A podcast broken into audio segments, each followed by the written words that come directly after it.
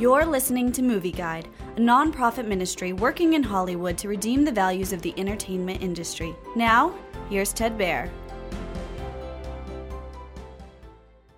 Of Animals and Men is a Polish documentary about the Zabinski family who ran the famous Warsaw Zoo in the 1930s.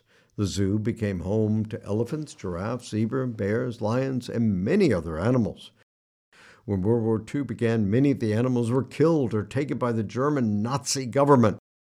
When the Nazis opened the concentration camps, the Zabinski family used the empty zoo to hide, feed, and disguise Jews.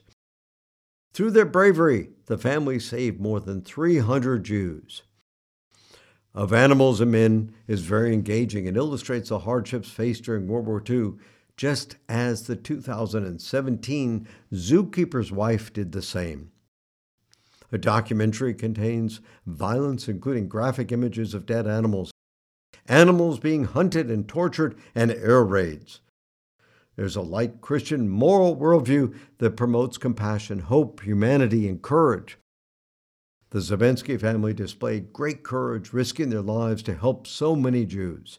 Movie Guide advises caution for of animals and men because of the violence in it.